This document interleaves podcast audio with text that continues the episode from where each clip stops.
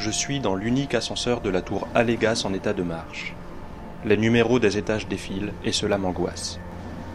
Dans mon souvenir, lorsque Ghislain avait renseigné l'étage 66, un code lui avait été demandé. Dans mon cas, les portes se sont fermées et l'ascenseur a démarré dans l'instant. Je regrette maintenant ma curiosité. Autant j'aurais été frustré de rester bloqué au sol, autant je panique que la montée ne soit pas de mon fait.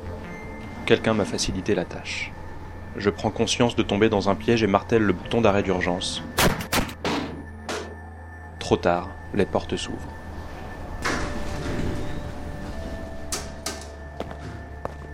Au fond de la salle, un homme se tient penché devant un écran de terminal. Je reconnais la silhouette tassée et l'embonpoint du père de Ghislain. Je l'ai connu mieux proportionné, encore séduisant. Aujourd'hui, un double menton discret mais bien présent alourdit un visage qui accueille ses premières rides. Ses yeux se plissent et ses joues s'arrondissent. Le seul point qui n'est pas changé est ses cheveux noirs, raides et mi-longs qui retombent sur sa nuque.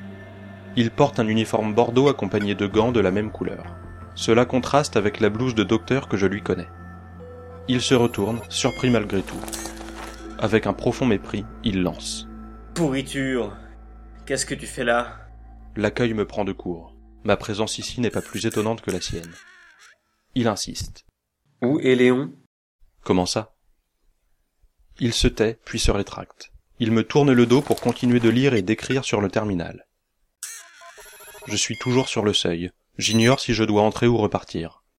La situation s'éclaircit quand il nous enferme en ordonnant la fermeture de l'ascenseur. Il brise alors le silence sans se retourner. Ghislain te considérait comme son meilleur ami, et toi tu le balances à la haine. Tu es quel genre d'homme, Thomas? J'ai pas donné son nom. Je voulais le protéger, pas qu'il se fasse prendre. Quelle différence quand on voit ce que ça représentait pour lui? Je préfère ignorer sa question. Comment vous êtes arrivé là? J'ai forcé le code. Plutôt débrouillard pour un docteur. Quelque chose cloche. Son uniforme le cite trop bien pour qu'il n'ait pas l'habitude de le porter. Je leur ai volé les données. Dans mon cas, c'était pas une difficulté majeure. Mon cœur s'arrête, la respiration se coupe. Je déclare fataliste. Vous n'avez jamais été médecin. Il reste concentré, puis Comment Ghislain se serait procuré autant de matériel et de connaissances? C'est vous qui contrôlez Proxy. Si seulement. Mis à part sa réponse, certains morceaux du puzzle s'agencent dans mon esprit.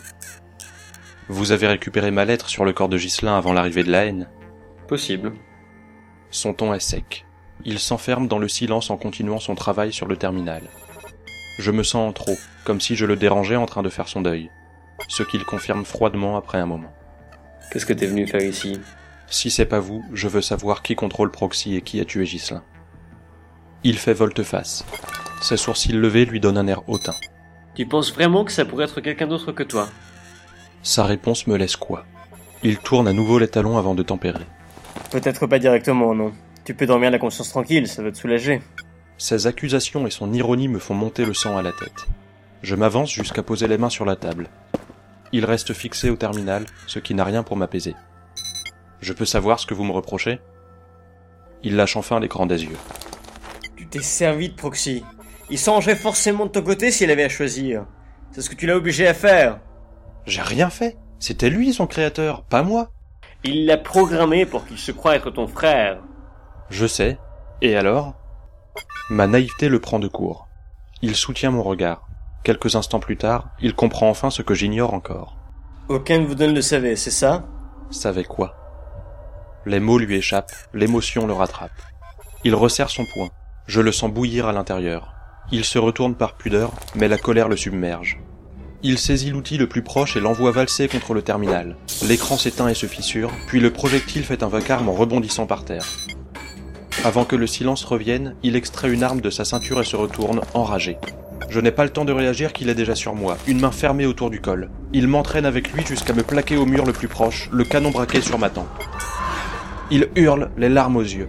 Est-ce que tu sais pourquoi il faisait ça? Est-ce que tu sais? Il bloque ma respiration. Mes mains autour de son bras ne le font pas bouger d'un pouce. Je balbutie, effrayé. Prox Pour libérer Prox C'était sa mère. L'apparence de Prox était celle de sa mère. Ses sanglots coulent librement. Il me jette à terre avec tant de force que je me prends les bords du lit dans le coin de la pièce, d'où il continue à me menacer avec son arme. Son ton se fait plus accusateur à chaque phrase. On l'avait servi lui aussi. Il y a des prototypes trop évolués pour obéir aux ordres de leur créateur. Je contre les prox pour les érudits, parce qu'ils pensaient être ma femme.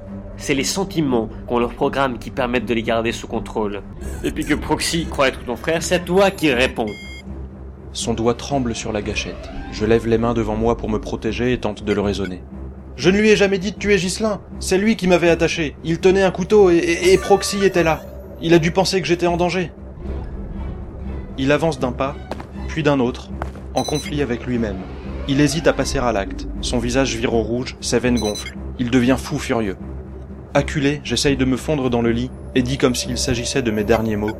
J'ai pas tué Ghislain. D'un geste sec, il abat la crosse de larmes sur mon crâne. Je m'effondre.